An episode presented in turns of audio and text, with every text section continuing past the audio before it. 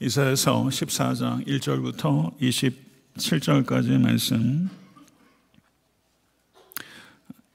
교독하도록 하겠습니다. 제가 먼저 읽겠습니다. 여호와께서 야곱을 긍휼히 여기시며 이스라엘을 다시 택하여 그들의 땅에 두시리니 나그네 된 자가 야곱 족속과 연합하여 그들에게 예속될 것이며 민족들이 그들을 데리고 그들의 본토에 돌아오리니 이스라엘 족속이 여호와의 땅에서 그들을 얻어 노비로 삼겠고 전에 자기를 사로잡던 자들을 사로잡고 자기를 압제하던 자들을 주관하리라. 여호와께서 너를 슬픔과 곤고와 및 내가 수고하는 고역에서 놓으시고 안식을 주시는 날에 너는 바벨론 왕에 대하여 이 노래를 지어 이르기를 압제하던 자가 어찌 그리 그쳤으며 강포한 성이 어찌 그리 폐하였는고 여호와께서 악인의 몽둥이와 통치자의 귤을 꺾으셨도다. 그들이 분내어 여러 민족을 치되 치기를 맞이 아니하였고 노하여 열방을 억압하여도 그 억압을 막을 자 없었더니 이제는 온 땅이 조용하고 평온하니 무리가 소리 높여 노래하는도다. 향나무와 레바논의 백향목도 너로 말미암아 기뻐하여 이르기를 내가 넘어져 있은즉 올라와서 우리를 베어 버릴 자 없다 하는도다. 아래에서 우리 너로 말미암아 소동하여 내가 오는 것을 영접하되 그것이 세상의 모든 영웅을 너로 말미암아 움직이게 하며 열방의 모든 왕을 그들의 왕자에서 일어서게 하므로 그들은 다 내게 말하여 이르기를 너도 우리 같이 연약하게 되었느냐? 너도 우리 같이 되었느냐 하리로다 내 영화가 수월에 떨어졌으며 내 비파 소리까지로다. 구더기가 내 아래에 깔리며 지렁이가 너를 덮었도다. 너 아침의 아들 계명성이여 어찌 그리 하늘에서 떨어졌으며 너 열국을 엎은 자여 어찌 그리 땅에 찍혔는고? 내가 내 마음에 이르기를 내가 하늘에 올라 하나님의 뭇별 위에 내 자리를 높이리라. 내가 북극 지폐 산 위에 앉으리라 가장 높은 구름에 올라가 지극히 높은 이와 같아지리라 하는도다. 그러나 이제 내가 스올 곧 구덩이 맨 밑에 떨어짐을 당하리로다. 너를 보는 이가 주목하여 너를 자세히 살펴보며 말하기를 이 사람이 땅을 진동시키며 열국을 놀라게 하며 세계를 황무하게 하며 성읍을 파괴하며 그에게 사로잡힌 자들을 집으로 놓아 보내지 아니하던 자가 아니냐 하리로다. 열방의 모든 왕들은 모두 각각 자기 집에서 영광 중에 작업만은 오직 너는 자기 무덤에서 내쫓겼으니 가증한 나무 가지 같고 칼에 찔려 돌 구덩이에 떨어진 죽음들에 둘러싸였으니 밟힌 시체와 같도다. 내가 내 땅을 망하게 하였고 내 백성을 죽였으므로 그들과 함께 안장되지 못하나니 악을 행하는 자들의 후손은 영원히 이름이 불려지지 아니하리로다 할지니니 너희는 그들의 조상들의 죄악으로 말미암아 그의 자손 도륙하기를 준비하여 그들이 일어나 땅을 차지하여 성읍들로 세상을 가득하게 하지 못하게 하라.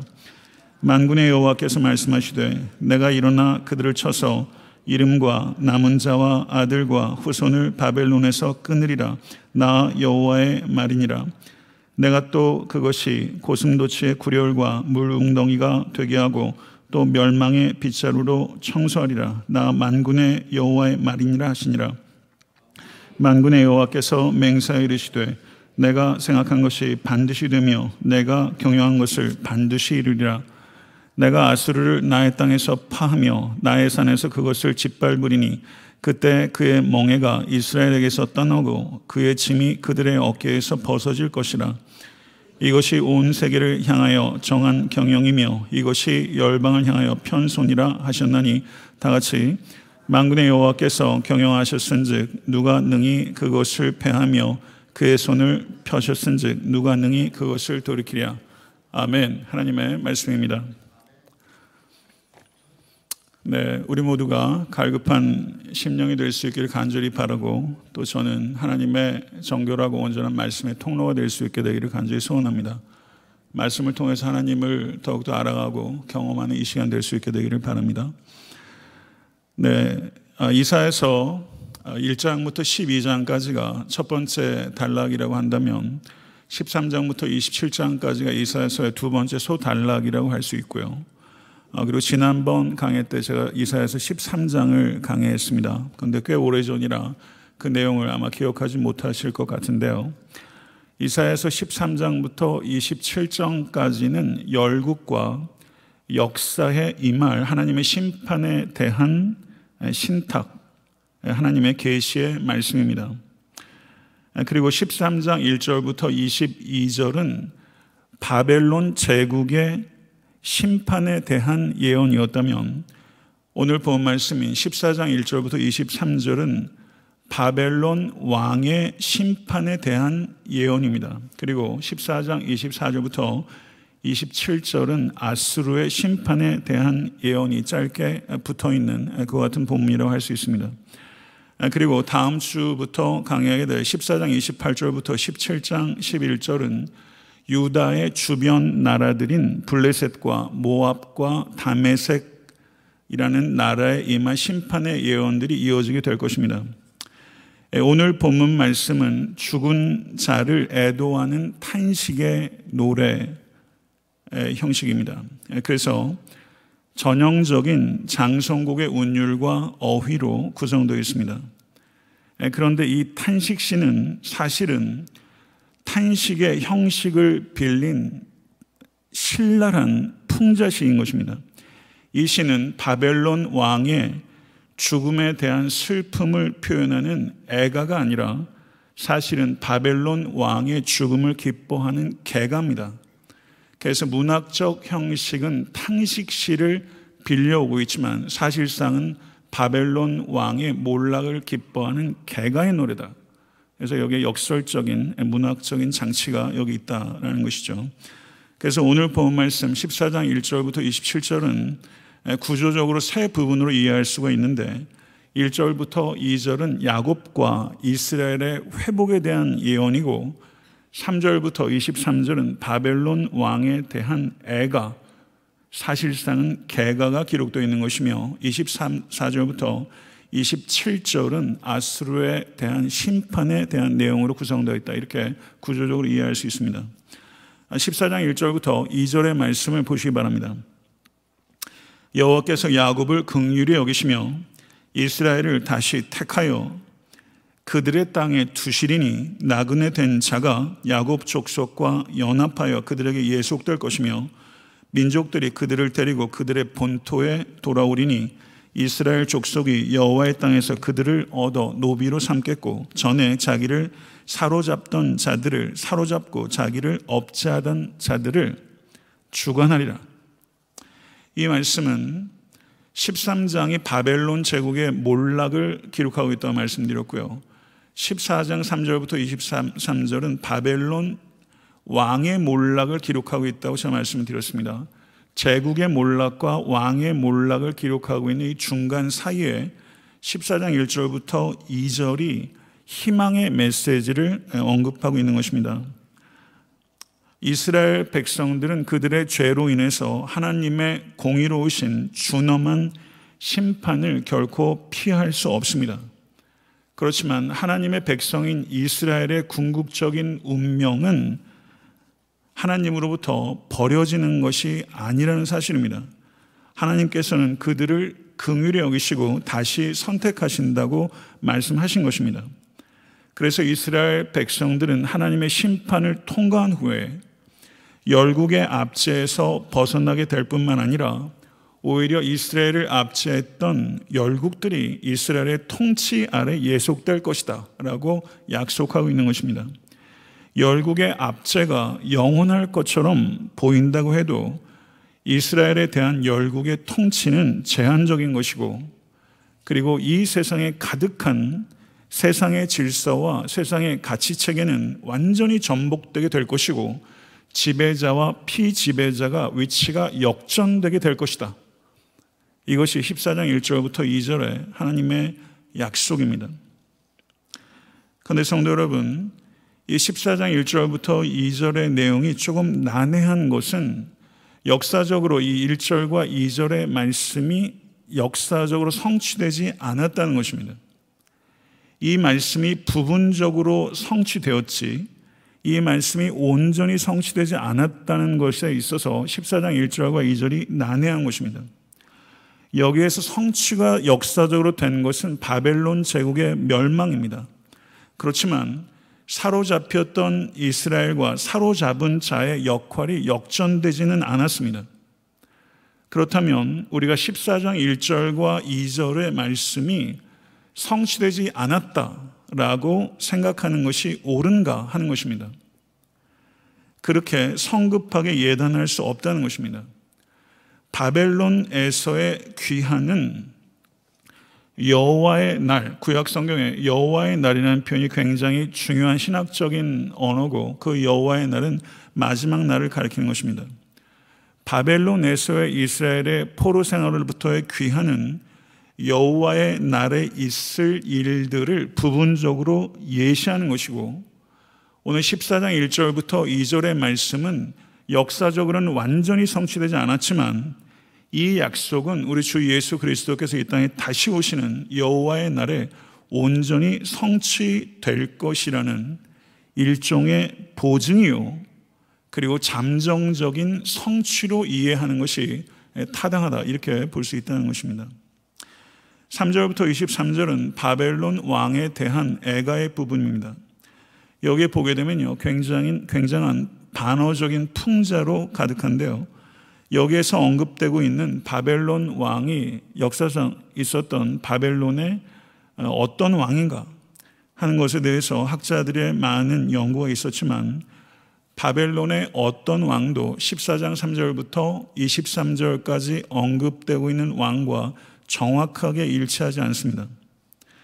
그러므로 14장 3절부터 23절까지 우리가 생각할 수 있는 바벨론 왕은 역사상 존재했던 어떤 특정한 왕을 가리킨다라기보다는 바벨론 제국의 고, 교만한 왕의 인격과 통치를 집대성해 놓은 하나의 대표적인 전형적인 인물로서 여기에서 제시하고 있는 것이다. 이렇게 이해할 수 있다는 것입니다. 3절과 4절 중반절을 한번 보도록 하겠습니다. 여호와께서 너를 슬픔과 곤고와 및 너의 수고하는 고역에서 놓으시고 안식을 주시는 날에 너는 바벨론 왕에 대하여 이 노래를 지어 이르기를 라고 말하면서 이 애가를 도입하고 있습니다. 성도 여러분, 혹시 이 저녁에도 슬픔과 곤고와 고역 가운데, 예배 가운데 참여하신 분들도 계실 거라고 생각합니다. 안식은 오직 여호와 하나님으로부터 오는 것인 줄로 믿습니다. 4절 중반절에서부터 8절의 말씀은 바벨론 왕이라는 이 교만한 왕이 죽음으로 말미암아 죽었다는 소식을 들은 인간들의 기쁨과 그리고 더 나아가서 바벨론 왕이 죽었다는 소식을 들은 나무를 포함한 피조 세계의 기쁨을 표현하고 있습니다. 여기 보시면 4절 중반절부터 8절까지의 내용을 제가 다시 한번 읽겠습니다. 압제하던 자가 어찌 그리 기쳤으며 강포한 성이 어찌 그리 패였는고 여호와께서 악인의 몽둥이와 통치자의 귤을 꺾으셨도다. 그들이 분내어 여러 민족을 치되 치기를 맞이 아니하였고 노하여 열방을 억압하였어도 그 억압을 막을 자 없었더니 이제는 온 땅이 조용하고 평온하니 무리가 소리 높여 노래하는도다. 향나무와 레바논 백향목도 너로 말미암아 기뻐하여 이르기를 내가 넘어져 있은지 올라와서 우리가 베어버릴 자 없다 하는도다. 이렇게 언급하고 있어요. 하나님께서는 바벨론을 유다의 죄에 대한 하나님의 무서운 심판의 몽둥이로 바벨론을 사용하셨습니다. 근데 하나님께서는 바벨론에게 위임하신 한계를 이 바벨론이 교만하게도 넘어서서 자신의 패권주의적인 세계 통치를 바벨론이 꿈꿨던 것입니다. 하나님의 분노의 도구로 택함을 받았던 이 바벨론이 스스로 분을 내고 자기 도취에 빠져서 여러 나라들을 억압하고 약탈하고 패망하는 패망시키기까지 이르렀던 것입니다. 이것에 대해서 하나님께서 이 교만한 바벨론을 꺾으셨습니다. 이 바벨론은 다른 인간들을 먹이 삼을 뿐만 아니라 심지어 자연조차도 먹이로 삼는 강포한 나라였던 것입니다. 마구잡이로 약탈을 일삼는 이 제국주의적인 이 바벨론이 하나님에 의해서 꺾이자 7절의 말씀을 보시죠. 거기에 보게 되면 온 땅에 조용하고 평온하게 되었으며 그들의 압제를 당하던 자들이 소리를 높여 노래하게 되었다라고 언급하고 있고 그리고 8절을 보게 되면요. 나무들이 기뻐합니다. 이 제국주의가 창건하면서 제국의 궁궐과 호화로운 주택을 만들기 위해서 무수하게 벌목되었던 이 향나무들과 백향목들이 이제 자신을 베어버릴 자 바벨론 왕이 죽었기 때문에 피조 세계조차 기뻐하게 되었다. 이렇게 언급하고 있는 것입니다. 아, 그리고 9절부터 11절을 보게 되면 바벨론 왕의 죽음에 대해서 지하 세계가 어떻게 반응하는지를 언급하고 있습니다. 9절부터 11절의 말씀을 제가 읽겠습니다. 아래 스올이 너로 말미암아 소동하여 내가 오는 것을 영접하되 그것이 세상의 모든 영웅을 너로 말미암아 움직이게 하며 열방의 모든 왕을 그들의 왕자에서 일어서게 하므로 그들은 다 내게 말하여 이르기를 너도 우리같이 연약하게 되었느냐? 너도 우리같이 되었느냐 하리로다. 내 영화가 수월에 떨어졌으며 내 비파 소리까지로다. 구더기가 내 아래에 깔리며 지렁이가 너를 덮었도다 이렇게 애가가 언급되고 있어요. 여기서 다시 한번 말씀드립니다. 4절 중반절부터 8절까지는 바벨론 왕의 죽음으로 말미암아 그들의 핍박을 당하던 인간의 기쁨과 그리고 무수하게 벌목되었던 그 나무들의 기쁨이 표현되고 있는데 이 바벨론 왕의 죽음으로 말미암아 지상 세계에서는 고요와 평안이 찾아왔고 그런데 9절부터 11절을 보게 되면 지하 세계에서는 소동이 일어났다라고 언급하고 있는 것입니다. 지하 세계에 먼저 내려가 있는 자들이 이제 막 죽음으로 인해서 지하 세계에 내려온 바벨론 왕을 영접하고 있는 것입니다. 그래서 지하 세계 수월에 있는 망자들이 이제 막 죽어서 망자가 된 바벨론 왕에게 이렇게 말하는 것입니다. 너도 우리 같이 연약하게 되었느냐? 너도 우리 같이 되었느냐? 라고 말하면서 이 수올의 망자들이 이 바벨론 왕을 조롱하고 있는 것입니다. 바벨론 왕도 죽음을 피해갈 수 없었습니다. 바벨론 왕은 권자의 정상에서 가장 낮은 음부까지 떨어지게 되었고 바벨론 왕의 영화도 그리고 그의 궁궐에 가득 찼던 비파 소리도 이제는 오간데 없게 됐고 11절 제일 마지막을 보게 되면 권자 가장 높은 곳에 있었던 이 교만한 바벨론 왕이 세상에서 가장 강력한 힘을 가지고 있었던 이 바벨론 왕이 가장 힘이 없는 미물인 구더기와 지렁이에 덮여서 구더기와 지렁이에게 갉아먹힘을 당하는 존재가 되었다는 것을 지금 풍자적으로 언급하고 있는 것입니다. 여기서 강조하는 것은 세상을 마구잡이로 먹이 삼던 자가 죽어서는 구더기와 지렁이의 먹이가 된다. 라는 것을 언급하면서 자신의 힘을 과시해서 타인을 억압하고 그리고 약탈하고 그리고 압제하던 자들은 죽은 후에는 가장 무력한 짐승들인 구더기와 지렁이의 먹이가 될 것이며 지하에 그들에 의해서 죽음을 당한 망자들에게 조롱을 당하는 것이 바벨론 왕의 운명이다라는 것을 지금 엄중하게 경고하고 있는 것입니다. 12절부터 15절을 보게 되면 이 바벨론 왕이 생전에 이야기하고 있었던 그의 육성이 기록되어 있는데요. 그 육성과 그의 교만의 결국이 12절부터 15절에 언급되고 있는 것입니다. 12절부터 15절의 말씀 같이 한번 주의 깊게 읽어보도록 하겠습니다. 너 아침의 아들 계명성이여 어찌 그리 하늘에서 떨어졌으며 너 열국을 엎은 자여 어찌 그리 땅에 찍혔는고 내가 내 마음에 이르기를 내가 하늘에 올라 하나님의 뭇별 위에 내가 북극 지폐의 산 위에 앉으리라 가장 높은 구름에 올라 지극히 높은 자와 같아지리라 하느도다 그러나 이제 내가 수월 곧 구덩이 맨 밑에 떨어짐을 당하리로다 이렇게 언급하고 있어요. 여기서 아침의 아들 계명성을 우리가 해석할 때 사탄으로 해석하는 주석가들이 있습니다. 아마 여러분 그런 해석을 들으신 적 있을 거예요.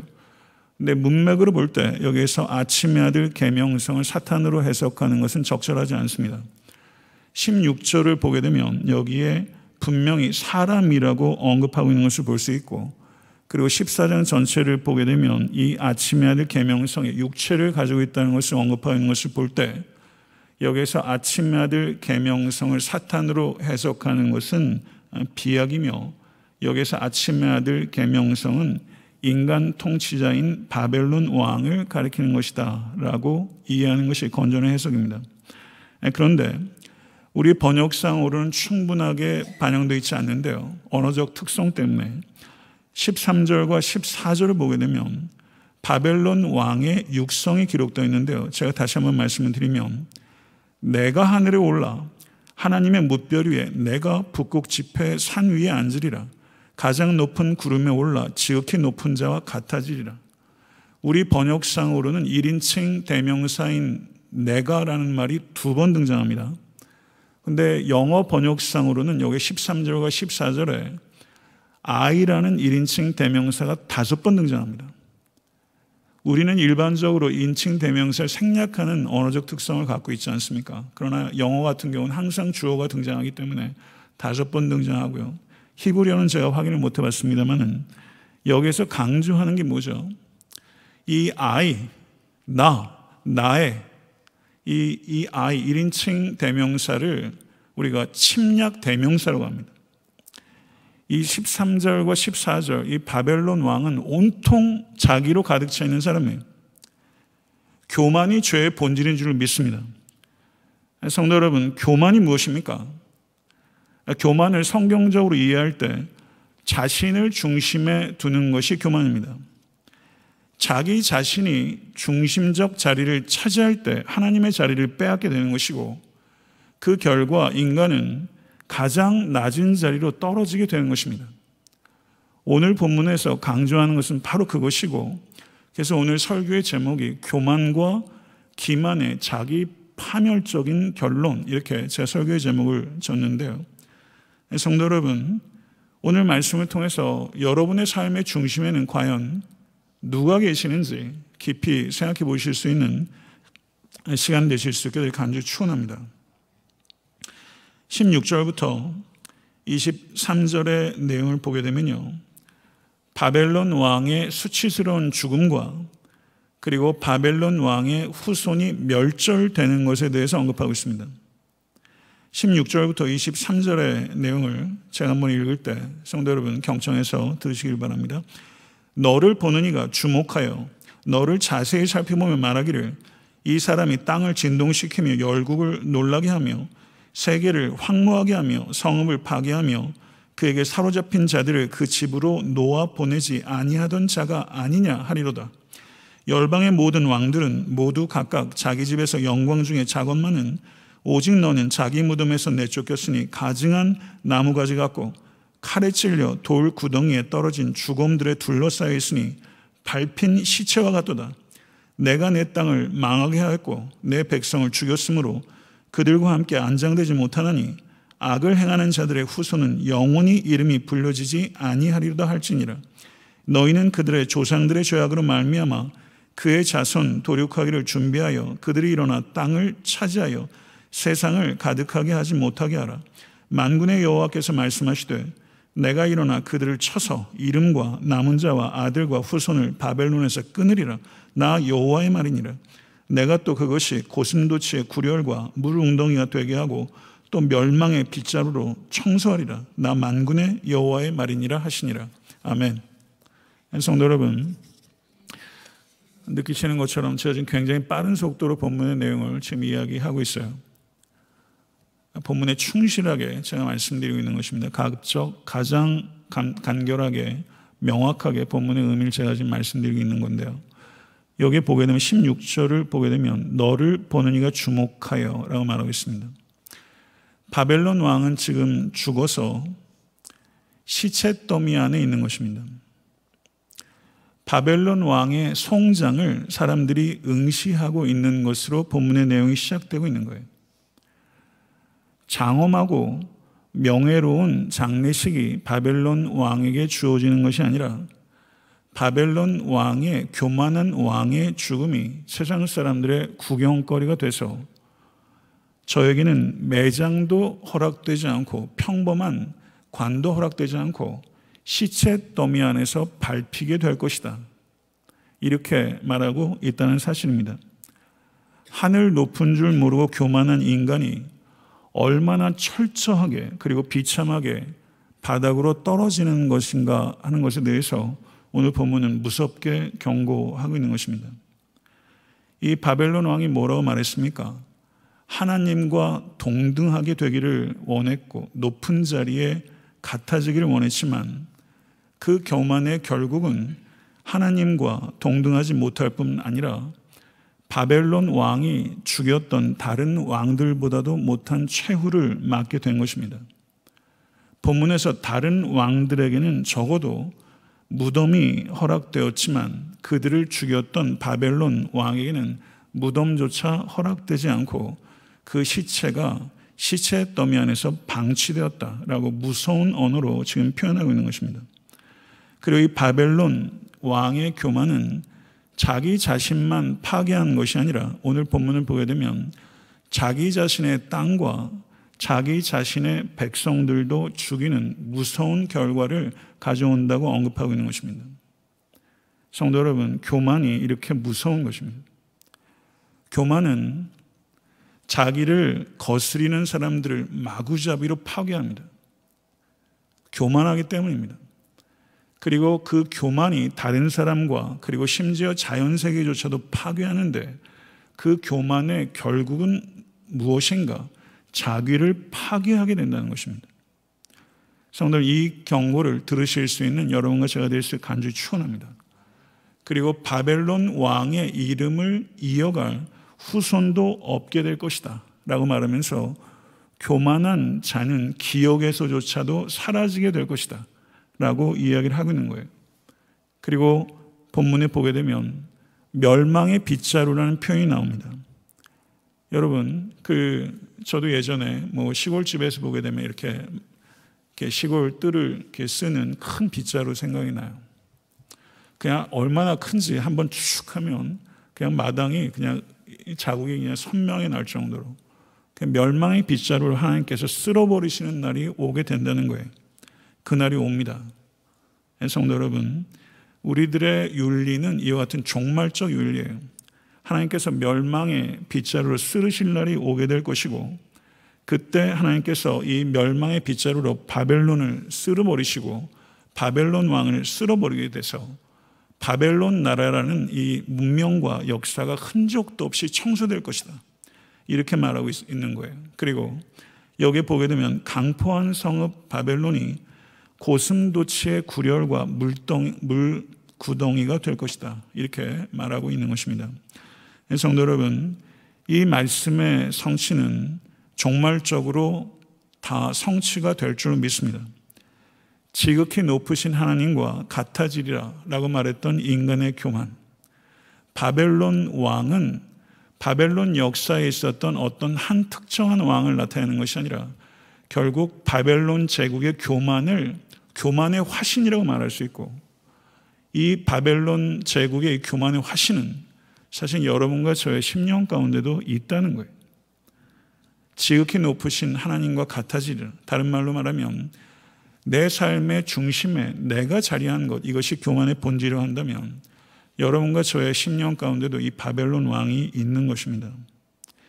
교만의 결국이 얼마나 무서운지를 교만의 결국이 얼마나 확실하고 그리고 철저한 멸망인지를 우리가 깊이 깨닫고 성도 여러분 우리가 용서받은 죄이라는 것을 기억하고 겸손하실 수 있는 여러분과 제가 되서 간절히 축원합니다. 겸손은 단순한 겸손한 이렇게 말과 겸손한 행동에 있는 것이 아니라 겸손의 본질은 내가 용서받은 죄인이라는 것을 기억하는 데 있는 것이고 그리고 내 의로 의롭다함을 얻을 수 없는 죄인이라는 것을 진실로 깨닫고 내가 얼마나 전적으로 무력하고 무저격한 존재인 것을 깨달을 때 우리는 진실로 겸손해지게 될 줄로 믿습니다. 성도 여러분, 그리고 24절부터 27절은 아수르에 대한 심판의 예언이 짧게 언급되고 있어요. 24절부터 27절의 말씀을 한번 같이 한번 읽어보도록 하겠습니다. 24절부터 27절입니다. 만군의 여호와께서 맹세하여 이르시되 내가 생각한 것이 반드시 되며 내가 경험한 것을 반드시 이루리라. 내가 아수르를 나의 땅에서 파하며 나의 산에서 그것을 짓밟으리니 그때 그의 멍에가 이스라엘에게서 떠나고 그의 짐이 그들의 어깨에서 벗어질 것이라. 이것이 온 세계를 향하여 정한 경영이며 이것이 열방을 향하여 편손이라 하셨나니 만군의 여호와께서 경영하셨은즉 누가 능히 그것을 패하며 그의 손을 펴셨은즉 누가 능히 그것을 돌이키랴. 아멘. 믿으십니까? 앞선 이사야서 10장 5절부터 34절은 아수르에 대한 심판의 예언이 긴 지면을 통해서 언급됐었어요. 아수르에 대한 심판 예언이 이미 10장에 있었습니다. 그런데 지금 14장 24절부터 27절까지 아수르에 대한 심판의 예언을 짧게 다시 상기시키고 있는 거예요. 바벨론이라는 제국, 남유다를 멸망시켰던 바벨론의 제국의 심판에 대한 예언, 그리고 북이스라엘을 멸망시켰던 아수르에 대한 심판의 예언이 지금 14장에서 결합되고 있는 것입니다. 14장에서 언급하고 있는 것은 이와 같은 제국주의적인 교만에 대한 하나님의 무서운 심판에 대한 경고의 말씀입니다. 아수르도 한때 하나님의 진노의 막대기였습니다. 10장 5절에 그렇게 언급하고 있어요. 하나님께서 아수르를 하나님의 진노의 막대기로 사용하셨어요. 그런데 하나님께서 위임하신 힘의 한계를 이 아수르가 뛰어넘어 버린 것입니다. 그래서 지금 아수르가 하나님의 진노의 막대기로 택함 받았지만 이제 하나님의 진노의 막대기에 맞게 된 것입니다. 한때 이스라엘 위에 펼쳐졌던 하나님의 진노의 편손이 오늘 본문을 보게 되면 아수르를 향해서 펴질 것이다 라고 언급하고 있는 거예요. 하나님께서는 아수르와 바벨론을 심판의 도구로 부르셨지만 그들은 힘을 과용하고 힘을 의지하게 됐고 그래서 하나님께서 정하신 한계를 벗어나 버리는 교만을 범하게 되었고 심판의 도구가 폐역한 도구가 됐고 그래서 하나님께서 위임하신 힘을 자기 자신의 힘으로 착각해 버린 것입니다. 그래서 하나님께서 주신 힘을 하나님의 목적을 위해서 사용하지 않고 자기 자신의 목적을 위해서 사용한 것, 이것이 아스루와 바벨론의 본질적인 문제인 것입니다. 그래서 아스루와 바벨론은 심판의 도구가 아니라 심판의 대상으로 전락하게 된 것이죠. 성도 여러분, 이것을 우리의 삶 가운데 적용한다면 하나님께서 여러분과 저에게 허락하신 힘이 있어요. 주신 많은 축복들이 있어요. 이것들을 내가 하나님의 목적에 따라 한계 안에서 사용하느냐, 아니면 그 주신 축복들을 의지하고 과신하게 되면서 내 목적을 위해서 사용하느냐, 결국 이 문제인 거거든요.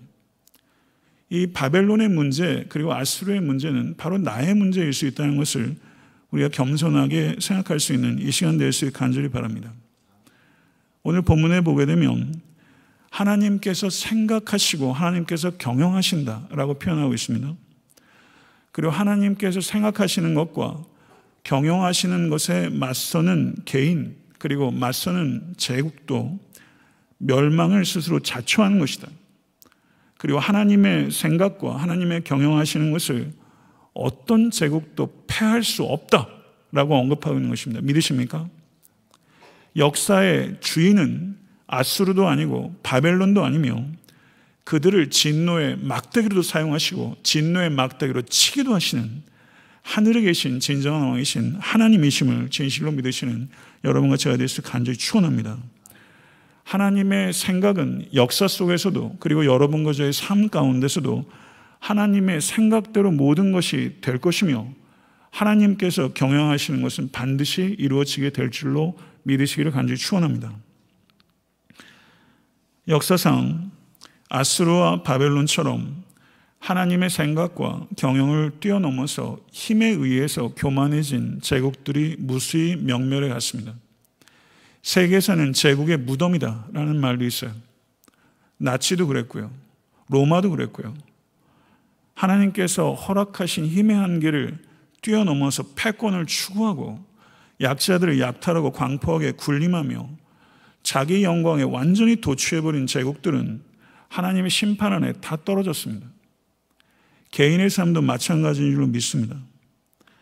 성도 여러분, 하나님께서 모든 것들을 다스리시는 전능하신 왕이신 것을 진실로 믿으실 수 간절히 축원합니다.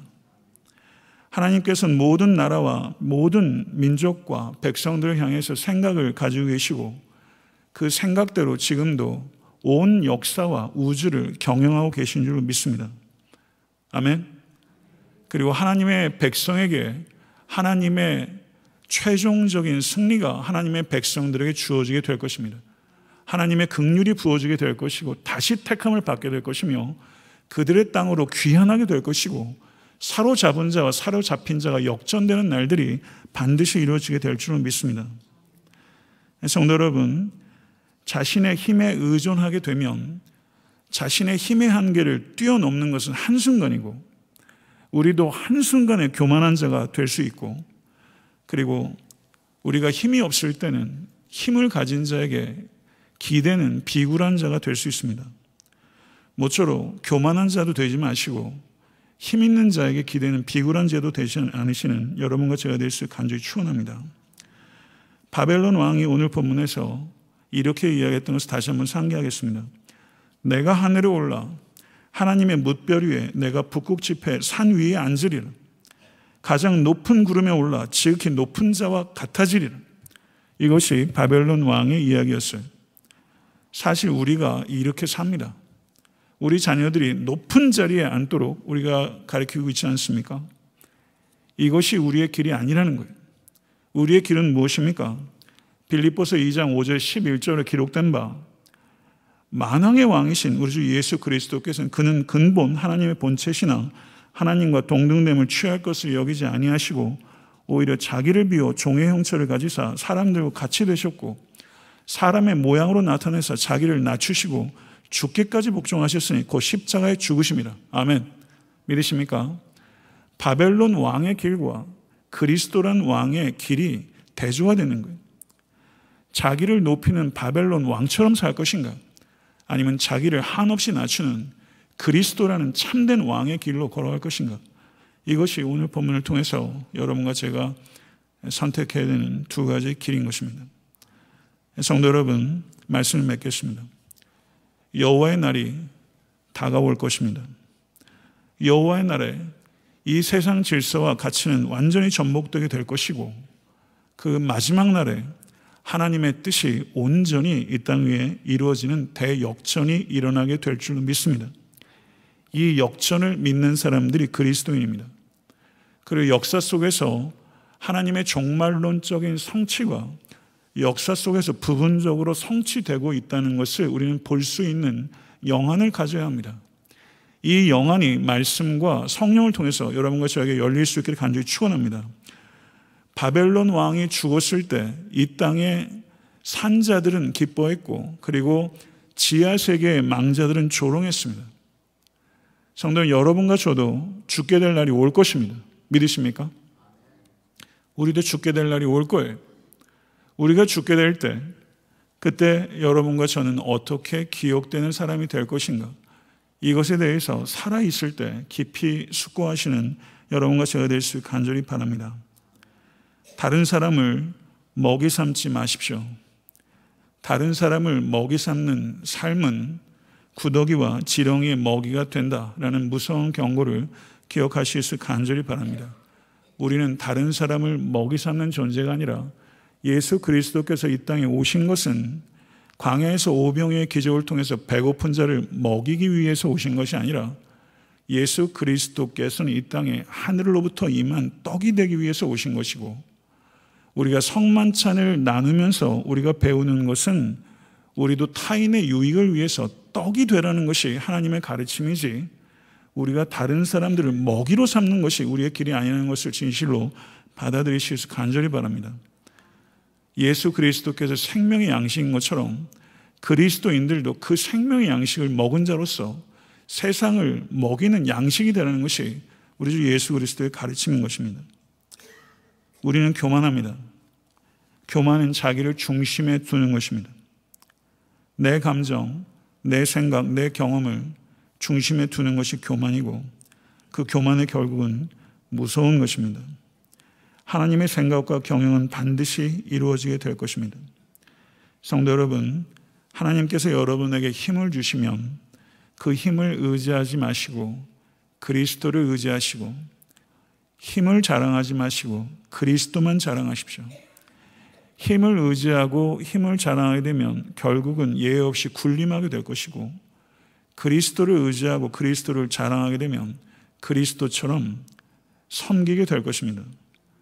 부디 여러분과 제가 마지막까지 바벨론 왕의 길이 아니라 우리 주 예수 그리스도 우리의 왕이신 예수 그리스도의 길을 끝까지 따라가시는 여러분과 제가 될 수 있게 되기를 우리 주 예수 그리스도는 간절히 축원합니다. 기도하겠습니다.